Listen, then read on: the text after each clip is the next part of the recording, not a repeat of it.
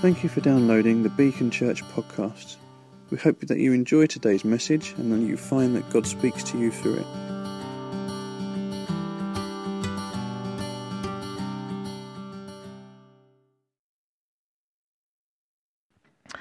Father, we thank you for your goodness and your grace towards us. We thank you that uh, the gospel is always good news to those who believe. That there's never a moment when it becomes anything other than good news for us. And so I pray, Father, as I speak today about prayer, that you would encourage us and inspire us, and you would cause us to listen in Jesus' name. Amen.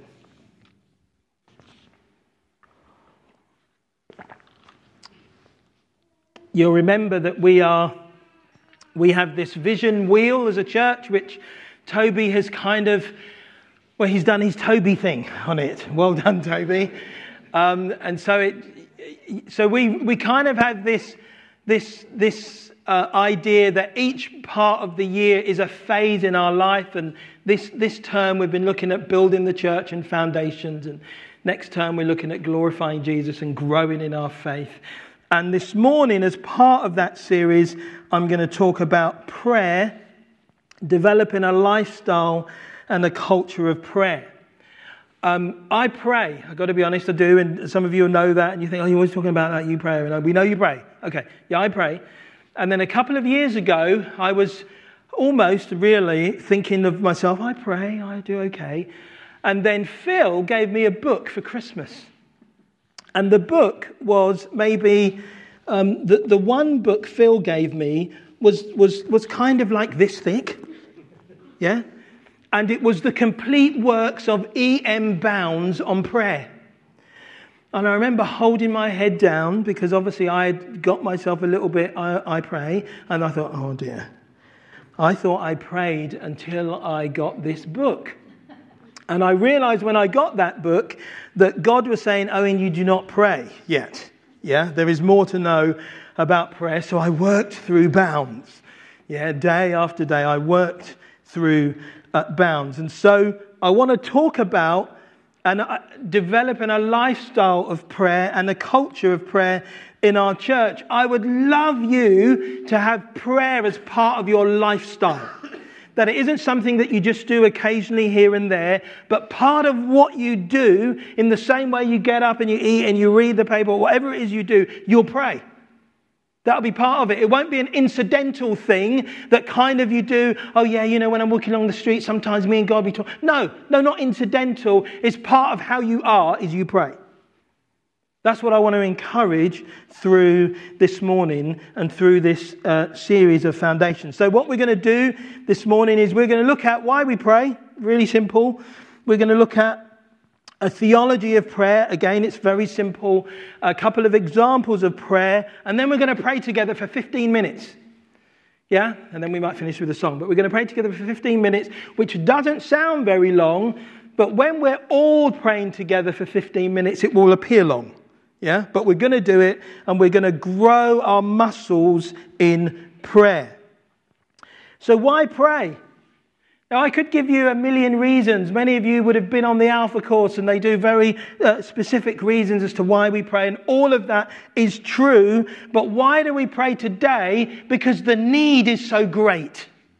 The need for us to pray is massive. I was at a meeting this week with, I don't quite know why I was there, but it was senior church leaders from right across London. These guys were leading massive churches or movements together, um, movements, and we had come together to talk about praying for the city of London.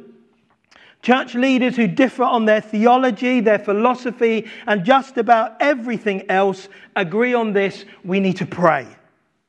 We need to pray for our city. We need to pray for young people. We need to pray for the poor, the vulnerable, the disadvantaged. More than ever before, we need to pray. We do need to pray. The agenda was driven by these kind of things. The agenda was driven by the, the problems that we have in our world. One of them talked about um, an occasion where last, I think it was last Monday, he attended a nine night uh, because a young lad had been stabbed to death in Croydon and he had gone with the family and he was just there with them and they were praying. Gangs and guns and knife crime, acid attacks, terrorism, Grenfell Tower, impact of austerity on our nation, the housing crisis, there is a great need for us to pray. There is a great need. But if we're honest, we still struggle to pray. And we still struggle to pray about those things. We don't necessarily think of things as desperate as they are. I remember just a few weeks ago, a couple of months ago, we had a prayer meeting was when Ben was very ill. We came together and it was a well attended prayer meeting. We were desperate to pray. We were desperate. Last week we had a prayer meeting where maybe there weren't so many of us we hadn't come with the same maybe desperation. And, and I wondered is it because we've lost faith in prayer or is it because we're just not as desperate? Today, I want us to be encouraged to keep on praying because the need is desperate. It's not just, oh, yeah, oh, yeah, thanks for reminding me. Um, yeah, I'll, I'll, I'll do that. No, the need is desperate. And God hears our prayers. So, why do we struggle to pray? Because we do. Part of it will be this human pride and resourcefulness. We are caught up in our own abilities, our own lives. Human solutions can appear immediately impactful. So, if you've got something that works, you kind of think, well, you know, I'm doing something. But often they're limited in their effect. Many solutions that people put forward to, to meet the needs of our day are ill informed, politically motivated, or introduced because it's the right thing to do, or really motivated by our own brokenness. That's why we kind of put things forward sometimes. It's well known that one of the main reasons people access food banks is because of benefit delays. That's one of the main reasons. Do you know what? We knew that reason five years ago and it is still one of the main reasons people access food banks. So, within those five years, whatever else has been done, we have not been able to solve one of the most avoidable reasons for people coming. All we do is we just work harder at signposting them to different places. But one of the reasons, main reasons they come, is because of benefit delay. Surely we could solve that one. That's not even like an obvious sin. Surely it's something that we could do something about. So we struggle to pray because we're very resourceful, we're doing stuff. We also struggle to pray, pray sometimes, if I'm honest, because our positive attitude sometimes hides the reality. Because we can be very positive about things. Our temptation is to be overly positive, to have a positive attitude about the world. We tell ourselves the world is working. We tell ourselves we want to see the good in everyone. Oh, so, if that's true, if the world is working and we want to see the good in everyone, why would we pray? Why would prayer ever be something I was desperate about if actually there's no real reason to be desperate? Why would I do it? Our belief in sin separating us from God and leading to judgment, death, and hell, it's a theology that no doubt all of us would, we, would believe in, but sometimes you wonder whether it has any place in the world. And that providing I can make people's lives a bit better, we're okay. When actually their need isn't for being better, their need is for salvation. Their need is for Jesus. It's not that I would even help them with the benefit delay, it's that they would see Jesus. And when they're not seeing Jesus, surely that should make me desperate because that is the thing that really counts. I read the other day that there was a survey in the UK that said we are happier now than we've been in a long time. I couldn't, I couldn't find it again, and I wonder whether I just made that up. Anyway, I thought I read that somewhere. We're happier now than we've been in a long time. And I thought, how can we be happier? Terror threats are, the reality of terror threats is more than ever before in my lifetime.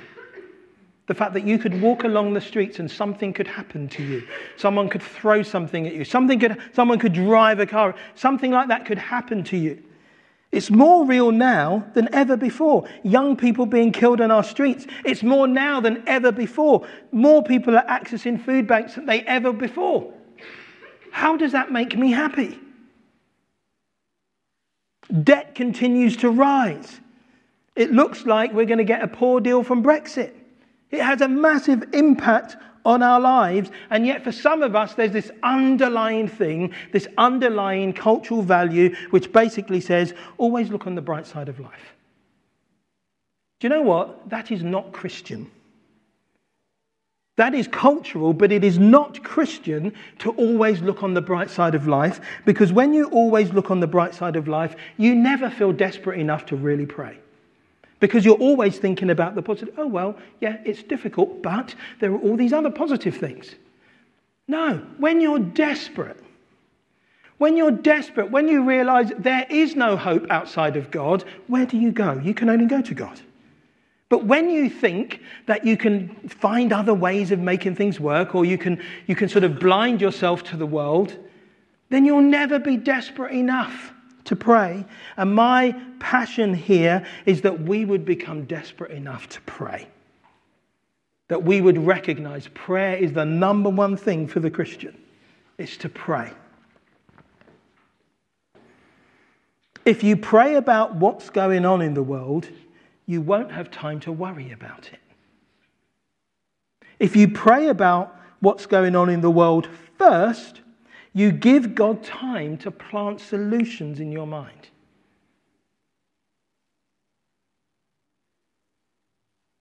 So, what then is a brief theology or foundation for prayer? Prayer is the primary means of communication with, and hear it, a loving God. So there is no question here that God is not loving. Yeah, it is sin that destroys the world. It's not God that destroys the world. Sin destroys the world. And when we pray, we pray to a loving God. Yeah, we pray to a powerful God. Prayer is natural, it's human, and actually it's easy to do. It is easy to do. In, can anyone tell me, I don't know whether this is it come, no, it hasn't come up. So can anyone tell me, a little trivia here, that where in the Bible is the first occasion it talks about prayer and people praying? Does anyone know? Now, I only know this because I once read it and I thought, oh, that's interesting. Does anyone know? Toby. Oh, no, no. You can't say because you've just read mine. Does anyone, anyone want to hazard a guess? Okay, Martin. Uh, Noah giving thanks obviously counts, um, but it wasn't the first occasion. Uh, so, Martin again. This feels like University Challenge. Yeah? And Martin's from Cambridge, and so he's like, yeah, okay.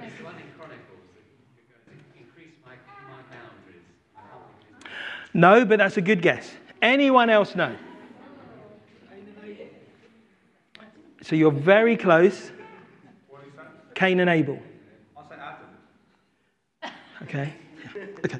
So the first occasion, nearly, yeah, no, The first occasion is in Genesis chapter 4, and it's around about the time of Adam's third son, Seth. And it says this right at the end of Genesis chapter 4 At that time, people began to call upon the name of the Lord. So before there was ever talk of faith, before there was ever talk of the church, before there was ever talk of miracles and healings, before there was ever talk of almost anything, people began to call upon the name of the Lord. Prayer is natural. Prayer, in that sense, is easy. It's human. There is something in us from the very beginning, even after the fall, to call above all our problems to God. It's natural.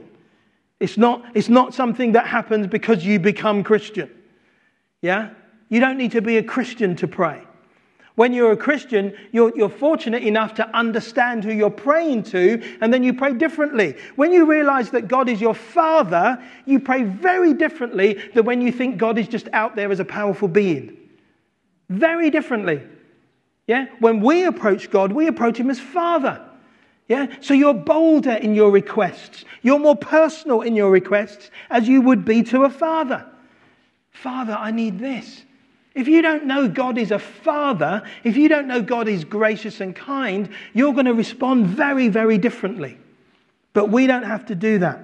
Prayer is natural, but prayer is also supernatural. When Abraham prays for Sodom and Gomorrah, he moves the God of heaven to act. Now, that is quite a supernatural thing to do. He moves the God of heaven to act. This is what it says about Abraham. Then Abraham drew near.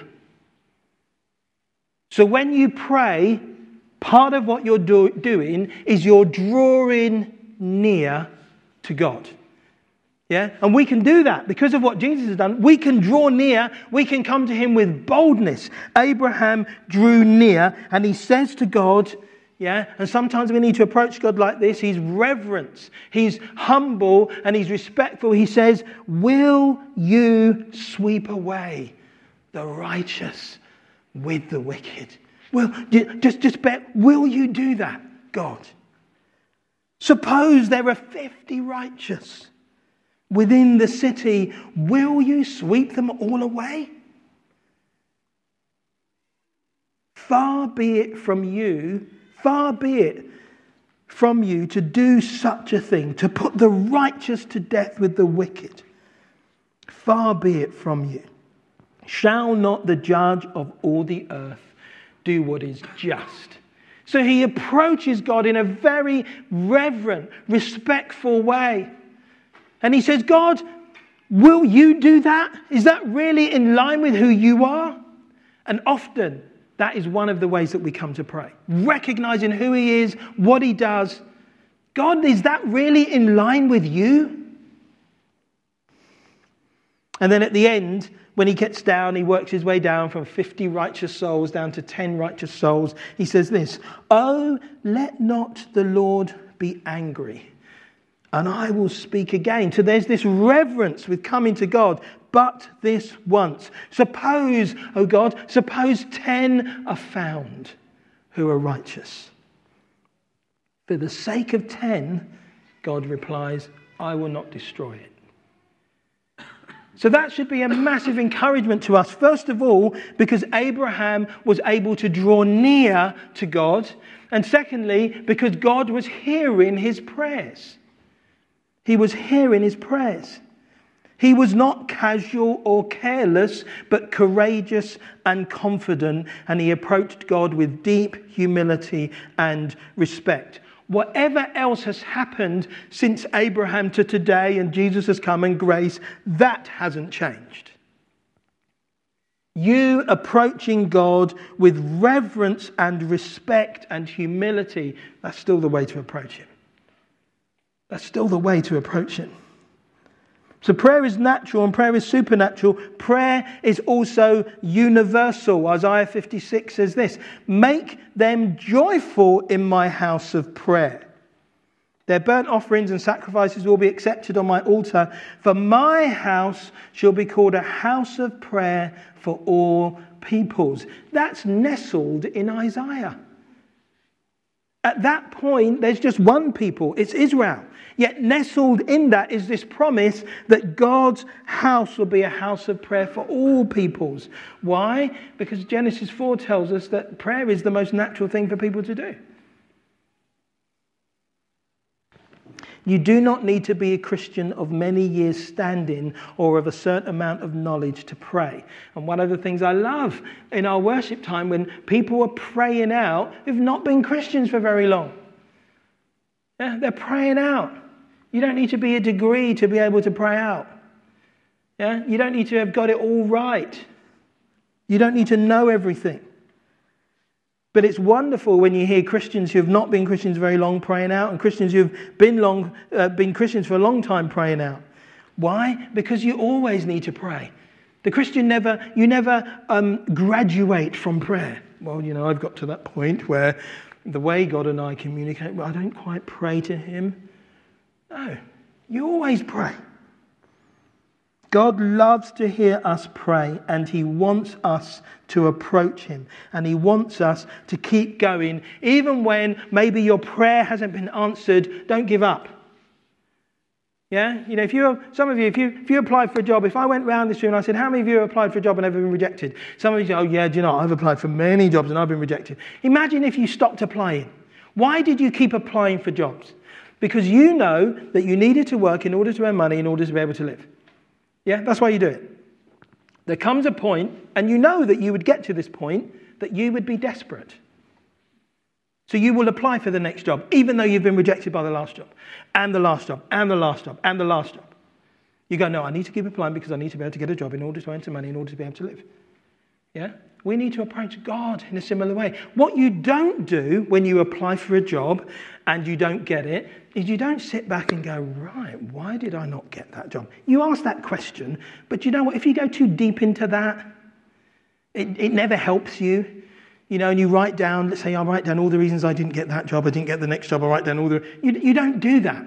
You just go, oh my goodness, it, it, hurt, it hurts, it's painful, it's difficult, but I'm going to go again. Do you know what? That's how we must be about prayer. You need to go again. You need to go again. Yeah? You need to keep going. We learn so much through the process. So, here are some examples that I just want to really read of powerful prayers. How many of you have ever heard about the prayer revival of 1857? Okay, so one person at the back. So good, this will all be news to you. The years leading up to 1857 were characterized by tremendous economic growth and prosperity in the United States. There was a population boom, and many people were becoming wealthy. The focus of many was on this world, and as a result, there was a deep decline in spiritual life. Materialism had become a pervasive force throughout the land. Young people were growing up without God, and many were captivated by the love of money churches suffered serious decline in attendance. So, isn't that interesting? It, this is nearly 200 years ago, but this could be describing our world. The population growth of New York City began to force the wealthy residents out of the downtown area where they were replaced by unchurched masses of working class laborers. Many churches moved out of the city to accommodate their members, but in contrast to these churches, the North Dutch Reformed Church of Manhattan decided to stay and reach out to the lost masses of people who surrounded them. To accomplish this, the congregation employed a 48 year old businessman, Jeremy Lanphier, as missionary to the inner city. Moved by the spiritual plight of the lost masses, he had given up his business to devote himself to inner city evangelism work. He began to visit homes, distribute Bibles and tracts, and advertise church services. Facing discouraging responses, he found comfort in personal prayer and sensed God's guidance to begin a weekly prayer service at noon for workers and business people to call upon God and to pray for a spiritual awakening. Shortly before noon on Wednesday, September the 23rd, 1857, Lanphier opened the doors of the Dutch Reformed Church of Manhattan. He waited in the upper room. Nobody came. Until around 12:30 he heard the footsteps of a man climbing the stairs. A few minutes after that more came until a total of 6 men representing 5 different denominations had joined him to pray. The next Wednesday between 14 and 20 were in attendance. The third week the prayer meeting was attended by between 30 and 40 men. The meetings were so encouraging that it was decided that they should meet daily. The next day attendance increased again. Soon they filled the church building. The agenda was simple. They prayed for the salvation of souls. There was communal singing and edifying exhortations were presented. There were no discussions, and those in attendance prayed by name for the souls of family members, neighbors, and co- co-workers. Then came the economic crash of 1857. It forced thousands of merchants into bankruptcy. Banks failed and railroad companies went under. In New York alone, 30,000 people lost their jobs. In addition to the financial crisis, the nation was gripped by tensions over slavery. Sharp dissension and even civil war loomed on the horizon. Participation at the prayer meetings increased so much that during this period that by mid-November two lecture rooms had to be used and both were filled. At the beginning of the following year, the church was so crowded that, in an effort to accommodate the increase in numbers, three prayer meetings were held in rooms on different floors in the same building. Many who attended did not profess to be religious, but they came under conviction of sin and began to look for a saving interest in Christ. Soon they started prayer meetings in other church buildings in downtown New York. In March 58, a noon prayer meeting was started in a theatre. Half an hour before the, it was announced, it was filled to capacity. Because the majority of the attendees were businessmen, they started prayer meetings in public buildings. Theodore Cuyler, pastor of 19th Street Church, New York, said he was struck with the earnestness of petitions for the descent of God's Spirit on our city churches. The newspaper editor Horatio, uh, Horatio Greeley, who worked for the New York Tribune, sent a reporter with horse and buggy to ride from one prayer meeting to the next to see how many men were praying. In one hour, he could only get to 12 meetings, but he counted more than 6,000 men. According to some eyewitnesses, within six months, these noon prayer meetings were attracting 10,000 businessmen, all of them confessing their sins and praying for revival. A landslide of prayer began. Other US cities followed the same pattern. Soon, a common midday sign on business premises would read, We will reopen at the close of the prayer meeting.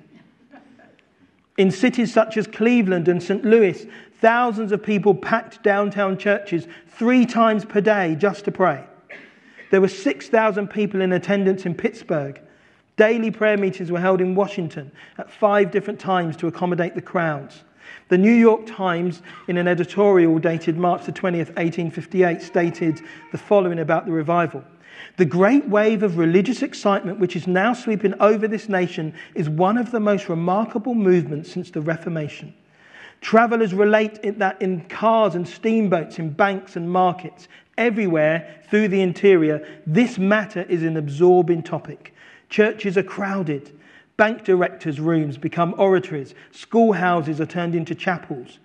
Converts are numbered by the scores of thousands in this city we have beheld a sight which not the most enthusiastic fanatic for church observances could ever have hoped to look upon. We have seen in a business quarter of the city, in the busiest hours, assemblies of merchants, clerks, and working men to the number of 5,000 gathered day after day for a simple and solemn worship. Similar assemblies we find in other portions of the city. A theatre is turned into a chapel. Churches of all sects are open by day and night. It is most impressive to think that over this great land, tens and fifties of thousands of men and women are putting themselves at this time in a simple, serious way. Many ministers began nightly services. People were converted, at times 10,000. Edwin Orr, who writes about it, relates the story of a visiting merchant to New York City. He was selecting goods when noon came. He requested the wholesaler to work through the noon hour so that he could return to his place by the evening riverboat, but the response was, No, I can't help that. I have something to attend that is more of more importance than the selling of goods. I must attend the New Day prayer meeting. It will close at one o'clock and I will fill your order then. They both attended the meeting and the visiting merchant was converted. When he returned to Albany, he immediately started his own noonday prayer meeting. Across America, 20,000 people were baptized every week. The 1857 revival, which here is spoken about in the New York Times and other places, is barely remembered today by secular historians.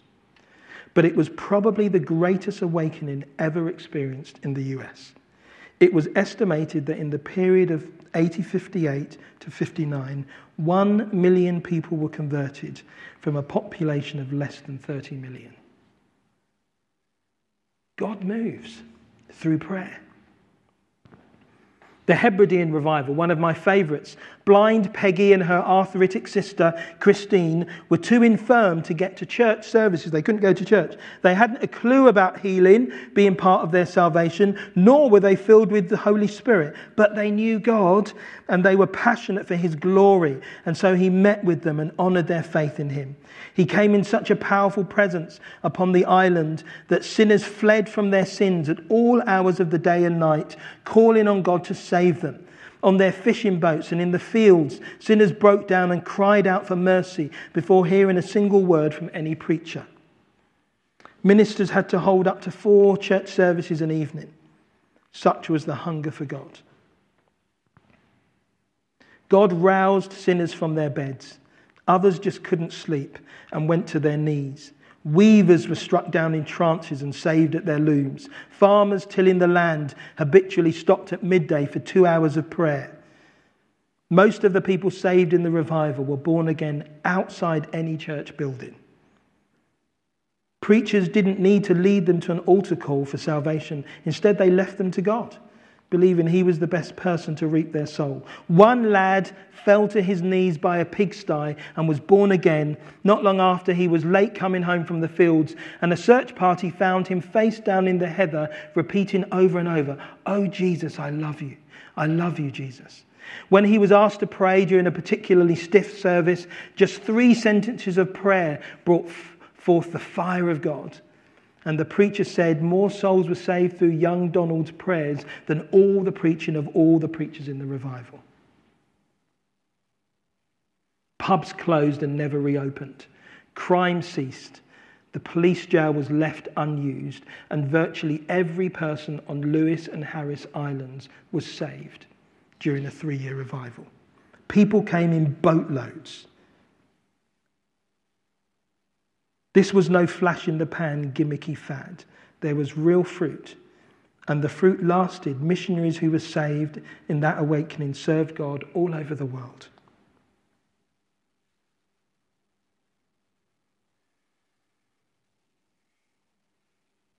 God moves. And though those stories are, in some ways, they're out there, in reality, the people that began them were not many diff- really different from you or I. The difference is this they were desperate for God. They didn't have necessarily all the right theology.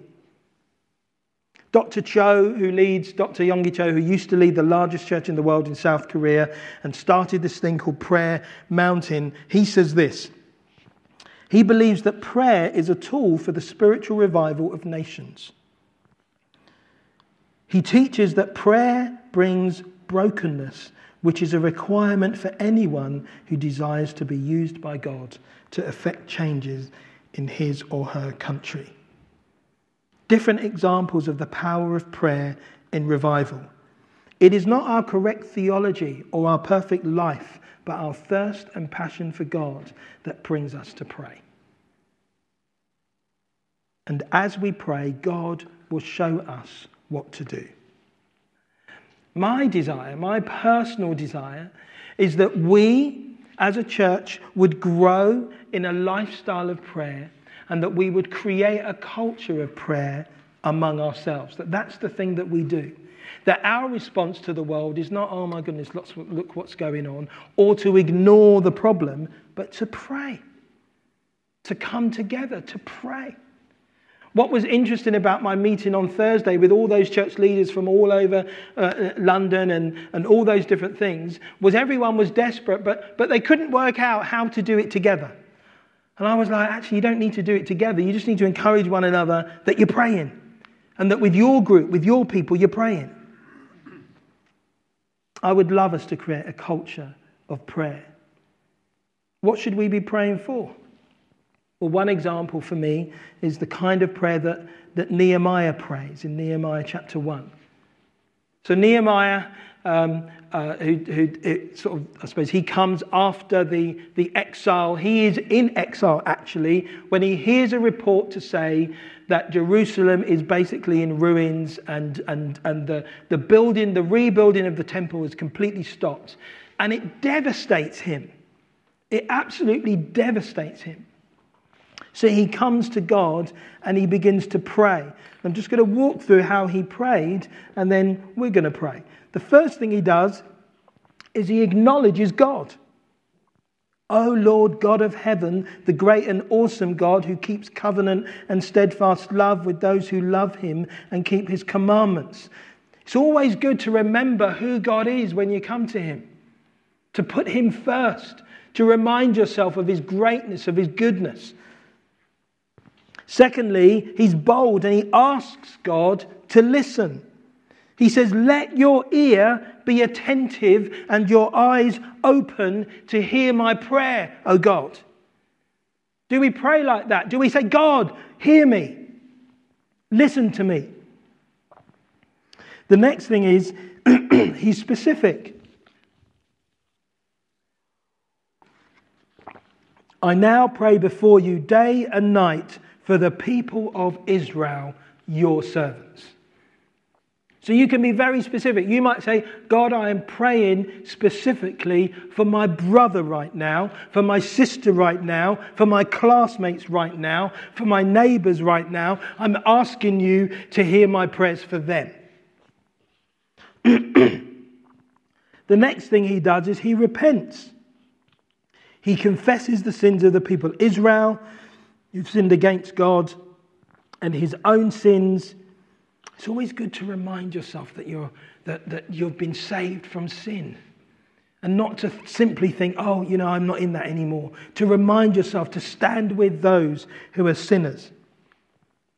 Then he reminds God of what God has said. He reminds him of his character. This seems to be a way that lots of people in the Bible pray. Remember the word that you commanded. And he tells him, and then he makes a request. Let your ear be attentive to the prayer of your servant and to the prayer of your servants. Give success to your servant today. I want us to grow in prayer. I want us to grow in it individually. I want us to grow in it corporately. I want us to recognize that prayer is the key to revival, to change. It's not my efforts, it's not your resourcefulness. It's not how good you are. It's not your personality. But you would come to God and recognize, oh God, I can't do anything about what's going on, but you can. You can. So we're going to pray. As I said, we're going to we're going to stand and we're going to pray for 15 minutes. Now, 15 minutes some is not a long time, really. But when all we're going to do is cry out to God, it's going to appear a long time. But I'm going to encourage you to keep going. I'm going to encourage you to even repeat yourself. It's okay. You can repeat yourself to God. Um, and we'll finish with a song, and I will get Garth to put some music on in the background so we don't feel like when we get a bit tired, we're like, oh my goodness, it's another 10 minutes to go. What do I say? But what are you praying for? Oh, I'll get Toby to put the Nehemiah prayer up. So that's a kind of a guide. But what are you praying for? You're praying for salvation for your family, your friends, your colleagues, and your neighbors. Yeah? And probably, if you named people, you could spend 15 minutes doing that. Just naming your friends and your family. I was, on, I was um, in a meeting on, on Thursday, and the guy, he had met my sister who used to go to church, doesn't go to church now. She's, she's on my ongoing prayer list, just the daily, regular thing. And he said, I just want to encourage you. I, I was praying for my sister and I saw her come through years later. So there are people that you pray for periodically. Yeah? You're going to pray for them. Your family, your friends, your colleagues. You just name them. God, I pray that you would meet something. I pray. Then we're just going to pray for the area that God has placed us. God, we want to see you move in Brixton like you moved in New York during that prayer revival. We want to see that here. We want to have meetings where people are coming from all over to pray. Wouldn't it be wonderful if, if in the schools that we go to, there were rooms dedicated to prayer? And that your friends were walking in, and they, as they walked in, they were finding Jesus. Not because you'd done anything, you'd done a maybe preparation, and you were going to say something, and then you saw them on their knees and they're praying. That's the kind of thing that, that you go, oh God, you've done that. You have done that. You can do that again, God. So we're going to pray for our area and then we're going to pray for ourselves. We, we need to have courage and boldness. We need perseverance. We need to keep going. We need to repent. Yeah, there's lots to pray for. It shouldn't, 15 minutes shouldn't go very quickly. It should go very quickly because there is much to pray for. Is that okay? Okay, yeah, cool, cool. We're up for that. Okay, so why don't we stand together? So I'm just asking us all to be crying out, speak out in tongues if you know how to speak out in tongues. Just, just cry out. In Korea, this is how they grew the church. Literally every, well, every day, but every week on a Sunday, they would just pray. They would just lift their hands and cry out. They didn't need any much else. That's what they needed. It wasn't necessarily personal prayer praying for one another. They're just crying out to God because it's the most natural thing for us to do. So, Garth, if you just lift some music, and then why don't we all, let me just pray, and then we'll all just lift our voices. Father, we come to you this morning. We come to you, O God, and we want to recognize that you are the great God. You're, you're the King of kings Jesus, and you're the Lord of Lords, that you reign, that you have moved powerfully in our nation in the past. You have moved powerfully in the nations of the world in the past. And God, we are asking that you would do that again in our day, that you would move, that we would see people saved and added, oh God, that we would see change in our nation because people have come together to pray. And Father, whilst we pray that many others will do it, we will take this responsibility, this mantle, and we will pray. We will give ourselves to this. We will be among those that really reach out to you. So, God, give us strength even in these moments, we ask. So, why don't we lift our voices to God? Lift your hands, lift your voices. Pray for your neighbors, pray for your friends, pray for your family members. Call out to God for them. You have just listened to a Beacon Church recording. If you would like more information about us, our vision, the team, or upcoming events, please visit our website, which is beacon-church.org. You can email us at office at beacon-church.com or find us socially on Twitter, Facebook, and Instagram. You are welcome to share this recording as you wish, but please do not make any edits without express consent. Thank you.